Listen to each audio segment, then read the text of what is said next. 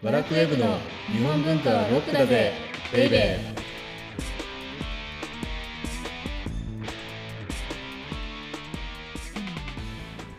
こんにちは、ワラクウェブ編集長セバスチャン高木です。ワラクウェブ編集スタッフ、先入観に支配された女サッチーです。前回のオープニングで、はい、あの蒔絵集団、うんうん、彦十蒔絵を率いる、はい、若宮隆さんと今あの新作飯碗を作ってる飯の碗を作ってるって話しましたよね。はい、そうですね。今回は、はい、篠原望さんっていう、うん、はい、信楽の陶芸家。はい。さっちまだ会ったことない？会ったことあるんだっけ？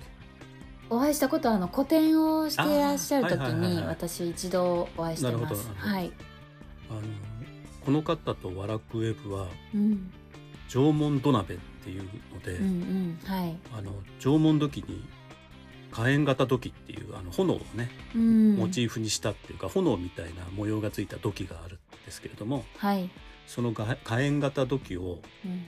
モチーフにした、うん、はい、ご飯専用土鍋を作って、うんうんうん、瞬く間に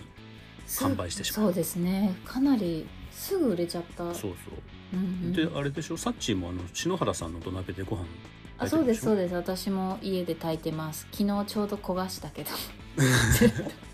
ぼーっとしてたらぼーっとしてたらねはい、はい、あ、僕もあの篠原さんの土鍋でご飯炊いてて、はい、やっぱりご飯って土鍋で炊くといいよね。いや美味しいですよね、うん、いやちょっと失敗した感はあるけど、うん、おこげもそういう意味では自由に作れるというのが好きです。自由に、サッチーから自由になんてことが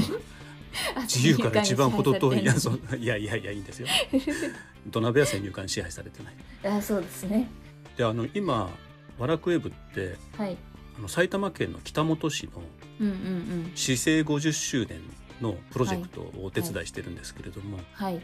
北本って実はあの縄文銀座って言われてて、はい、縄文の遺跡がいっぱい発掘されている。そこからね、はい、土偶が、まあ、これこの話あの次回にしますけれども、はい、土偶が発掘されたと、はい、うん、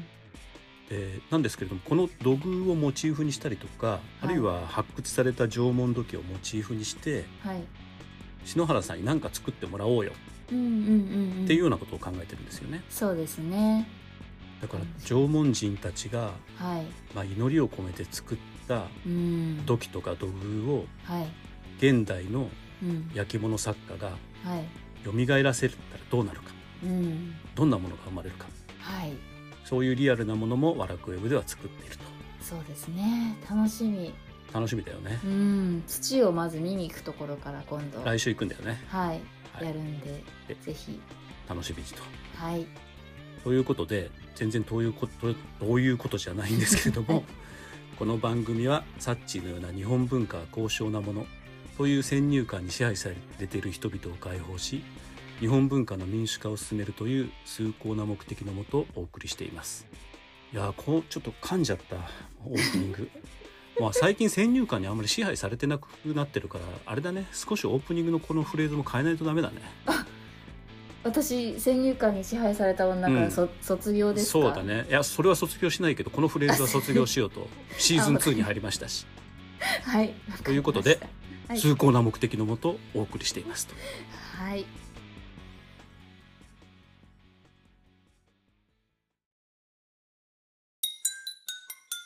日本文化はロックだぜベイベー。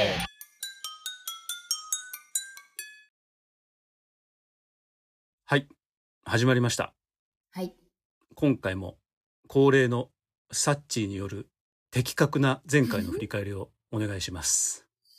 はい、えー、前回は、うん、アフターリキュー茶の湯どうなったの超会議ということで、うんうんうん、えー、リキューが死んじゃったと、はい、死んだ後に、うん、まあ、どういう人が茶の湯を引っ張っていったかっていう話でした、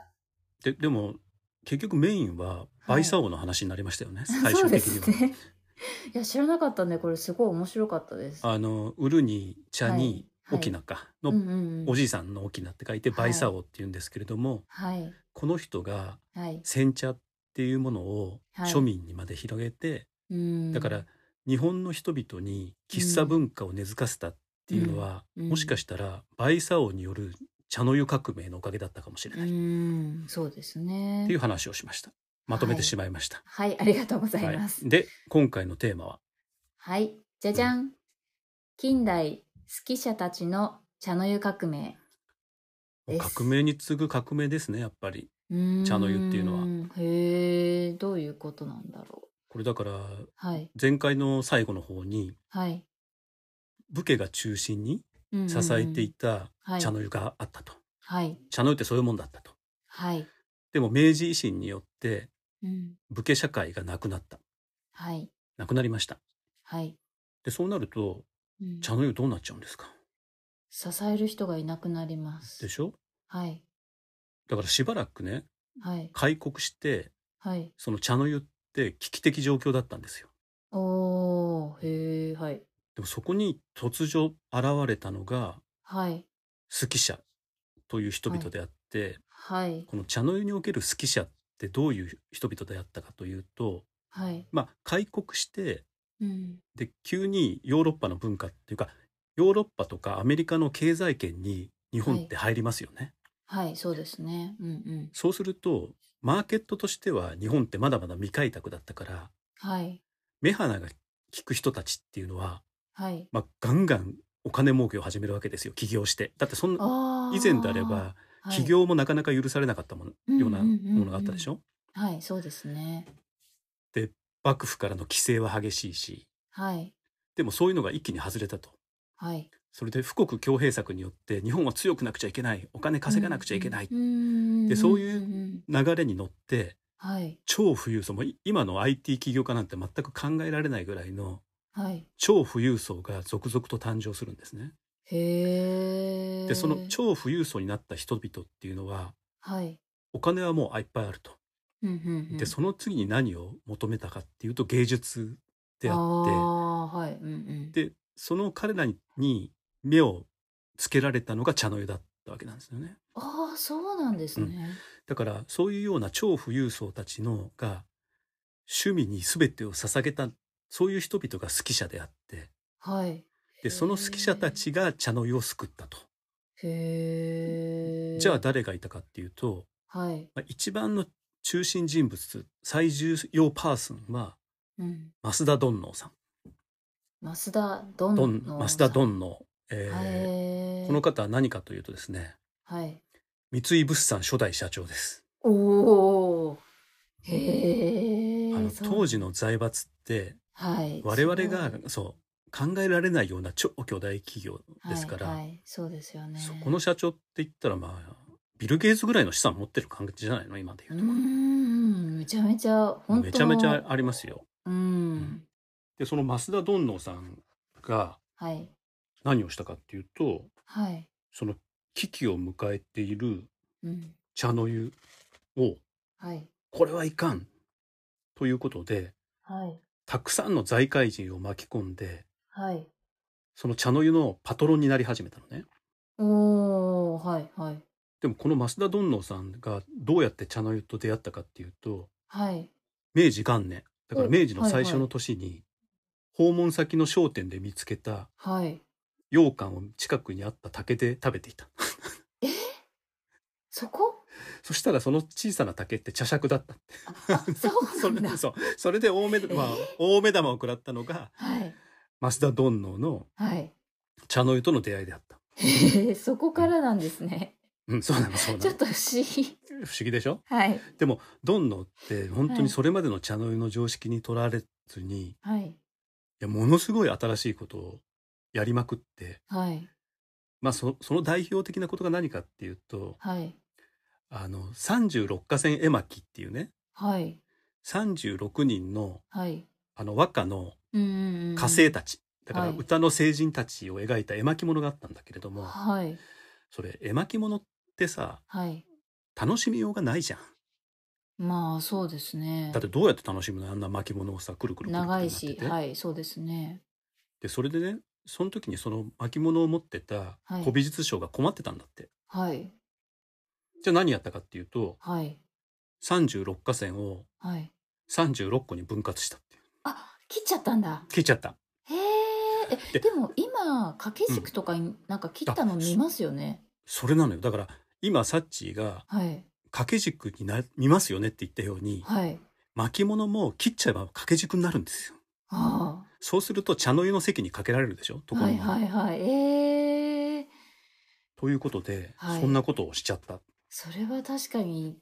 すごくない？ずいぶん斬新な。うんうんうんうん。斬新、斬新ですよ、斬新。いやだってあの巻物にハサミ入れるって結構勇気いりますもんね。いやすごいよ。でしかもそれなんかくじ引きでね、はい、好きな人のね、はい、こうあの好きな人だから当たらないのよ。くじだから。あ、そうなんだ。で自分が発案して切ったにもかかわらず、はいはい、好きな人が当たらなくて、はい、へそを曲げたみたいな。ちょっと可愛い。可愛いよね。はい。可愛いけど、でもこういうような人たちが、はい、まあ明治のさんじゅうねんぐらいかな、あの、はい、茶の湯に向かったので、うんうん、そうすると茶の湯の質が変わるんですよ。うーん、そうですね。だってあの武家が中心だったものが、うんうん、超富裕層が楽しむものっていうのが、うん、えー、っと好き者による茶の湯であって、はい、他にどんな人がいたかっていうと、はい、原三景。ああ、神奈川にそう三景園ってあるよね。はい、うんうんうんうん、でこの原三景ってどういう人だ、人だったかっていうと、はい、富岡製糸場のオーナーだったわけです。あ、そうなんだ。あの富岡製糸場の、えー、教科書にも必ず出てきますね。必ず出てくる。はい。でもこの人ってお茶をねにたしなんで、うん、はい、でものすごくその増田どんのとかと一緒に茶会を開いたりとかしたんですけれども、うんうんうん、はい、この人はね関東大震災によって、はい、横浜って壊滅的な打撃を受けるのね、うんうんうん、はい、その横浜を救うために、はい、資材を全部投げ打って、はい、でその時に自分が収集していた茶道具も全部処分して、うん、へー、すごくない？なんかすごい人なんですね。知らなかった。そうなの、原三景ってすごいんですよ。へー、そうなんだ。でその原三景は、はい、増田どんのうの、まあ、薫陶を受けていたんだけれども、はい、増田どんのうの薫陶を受けてい た, いた人ってもう一人いて、はい、それがね畠山即翁。ああ、あの畠山美術館、あ、畠山記念館か、美術館かな、うん、記念館かな、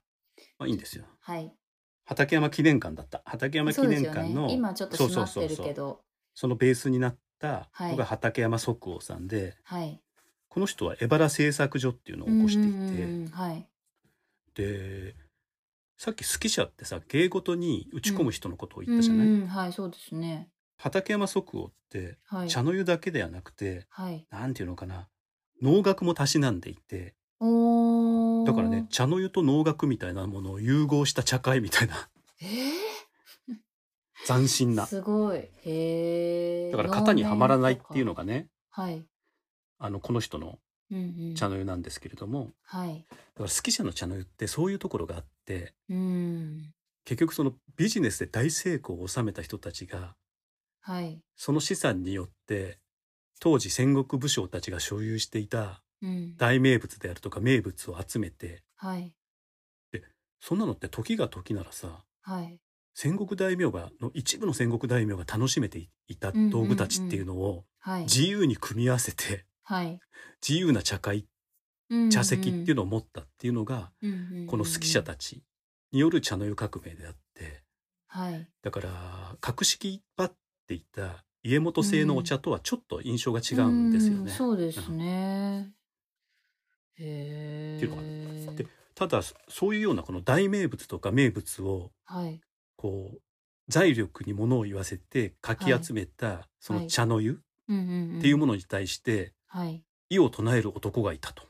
お、誰でしょう。こういうものにね異を唱えるのは、はい、もう柳宗悦に決まってるんですよ。あー出たそうだって 雑, 雑気を雑気を愛した男ですからね民芸を愛した、その辺にある器こ そ, そ、ね、その辺にある器の中から美を見出すのが民芸だ。うーん、そうか、そこで茶の湯と柳はつながるんですね。いやいやいや、だから柳のよる茶の湯って、はい、いやすごいんですよ。だってその頃っていうのは、はい、この好き者による、うん、その名物茶器による茶会っていうのが全盛の頃に、はい、まあ、その辺にある雑記であるとか、うん、あるいはあの朝鮮半島の井戸茶碗であるとか、うんうんうん、はい、そういうものこそが茶の湯なんだっていうことで、はい、だからこれもカウンターカルチャーなんですけれども、うん、確かに、まあ、ちょっと前に高木さんがおっしゃってたように、うんうん、千利休の流れをちょっと組んでるっていうのはなんか分かる、ちょっと組んでるよね。だから、うん、ただ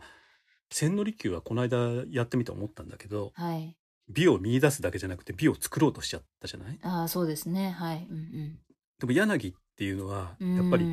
美を見出すものなんだけど、はい、その見出す美っていうもの、どっから美を見出すかっていうと、はい、その辺にある器から美を見出そうとしたっていうのがすごいですよね。そうですね、まあ、そんな風に近代になると、はい、一方では、はい、その超富裕層である数寄茶たちによって茶の湯は支えられたんだけれども、うんはい、ただね、茶の湯にはやっぱり追い風が吹いてきて、おー、はい、それがね、はい、あの明治に入って、はい、まあ、日本っていう国が突如できますよね、はい、突如できる前って日本ってどういう国だったかっていうと、小さな小さな藩の集まりじゃないですか、うんうんうんはい、だからさんびゃく以上の国が集まって、その集合体がバクッとした日本であって、はい、じゃあ日本的なるものって何って言われたら、うん、ないよね。逆にないですね。ないでしょ、うんうんはい、それが明治維新になって急に日本っていう一つの国ができて、はい、そうすると日本的なるものっていうのを発見する必要があったんですよ、うんうんうんうん、だってこのヨーロッパとか、はいアメリカとかの、はい、いわゆる文明国家に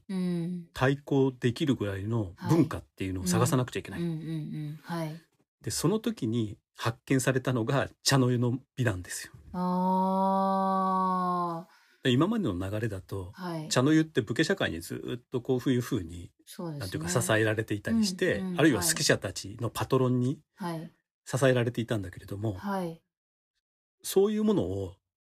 そ, まあ、そこで作られたわびさびとかわびみたいなものっていうのを日本の美にしちゃおうよっていうふうに、うんまあ、明治時代であるとか大正時代の日本の政府が決めちゃったの、はい、なるほど。でなので今我々は、はい、その茶の湯イコール日本の美っていうような印象を持ってるけれども、うんうんうんはい、これは実はその明治時代に作られた思想なんです。なるほど。なんかずっとねこう脈々と流れてきたザ・日本っていうわけじゃないっていうことなんですよね、うんうん、ないってことですね。で さ, さっきの話に戻るんですけれども、はい、明治時代に茶の湯って危機を迎えたんですよね、はい、なんですけれどもこの危機に完全と立ち向かった動きがあったんですよ、はい、それがおそれは何ですか。これは主に三千家の一つである、はいまあ、裏千家によるものなんですけれども、はい明治時代のピンチの時代に、はい、茶の湯っていうのは、はい、女子教育に取り入れ始められる。あえ授業ってことですか。授業っていうかねあそうだねあの女性が、はい、この学ばなければいけない、はい、所作とかの教育のために、はい、だからあの女子大みたいなところに、はい、茶道部ができて、うんうんうんうん、あるいは茶室が作られて、はい、だからここで初めてうん、茶道に女子が入り始めてきてへでそれは何かっていうと茶道イコール教育だになっちゃった、はい、な, なっちゃったって言っていいのか分かんないけどね。あでも確かに学校の授業とかでも茶道あったのね、うんうん、そういうような大学だと、まあ、いずれにしても、はい、その茶の湯っていうのは一方では超富裕層が支えてきたと、はい、でもう一方ではまあ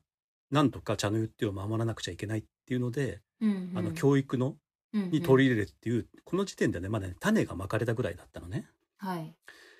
でさらに時が進んで、はい、戦後になると、はい、日本は戦争で負けて、はい、財閥が解体しますよね。あそうですねあまた支える人がこれって茶の湯にとっては、はい、明治維新と一緒ぐらいのインパクトだったわけですよ。うーんだって支えてきた武家がなくなった後、はい、そうですよね。で今度は支えてきた超富裕層がいなくなった後、はい、その時に何をやったかっていうと、はい、さっきの女子教育をさらにさらに発展させて、はい、茶の湯イコール茶道っていうのは、はい、花嫁修行に必要なもんだっていうふうなことで、はい、全国のあ、まあ、ありとあらゆるっていうのは大げさかもしれないんですけれども、はいまあ、女子大であるとか、はい、あるいは女子校であるとか、はい、当時いいお嫁さんになるみたいなものが一つのこの日本の模範とされましたよね。そうですね、うん、なんかそういうイメージあります。そうなんです。で、そのいいお嫁さんってじゃあどういうお嫁さんかっていうと、はい、誰が来てもいいおもてなしができて、うんうんうん、それで、はいまあ、足の運びとかが綺麗で、うんでそれには実は茶道っていうのは最適なんですよっていうことで、花嫁修行の一環として、はい、茶の湯っていうのが女子のものになっていく。うん、へー。でもこれそう、そうなんですよ。だからこれのインパクトって今でも私たちって、はい、なんとなくお茶っていうと女性のものっていうイメージありますよね。はいはい、でもこれって何かっていうと、その花嫁修行の一環として、はい、茶の湯っていうものが取り入れられたので、うん、爆発的に茶の湯というか茶道をする女子の人口が、女性の人口が増えたんです。そうですよね、うん、それはだから花嫁になる人いっぱいいるから。そうなんですよ。でだから今までっていうのは茶の湯を支えていたのは基本的には武家であったりとか数騎者であったり、うん、まあ言うてもお金持ちだったんですけれども、うん、この花嫁修行に取り入れられることによって、はい、茶の湯の人口は一気に広がって、はいまあ、いろんな人が茶の湯に触れることになって、うんうんそうですね、だからある意味これって全然悪いことじゃなくて、うんそうですね、茶の湯の民主化なんですよ、うんうんうん、そうですね、うん、考え方によってはね。そうですよね。だって本当にそれまでは限られた人のものだったのが、そうなんです。だからこう考えるとやっぱり茶の湯の歴史って、はい、革命の歴史そのものだったっていう話ですよね。うんこんなに変遷を得ているとは知りませんでした。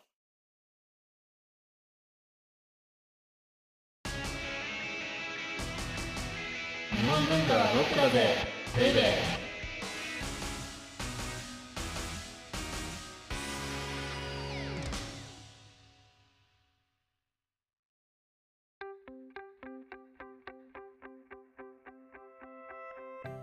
柳宗悦さん久しぶりに出ましたよね。そうですね。はちかいからじゅっかいですって。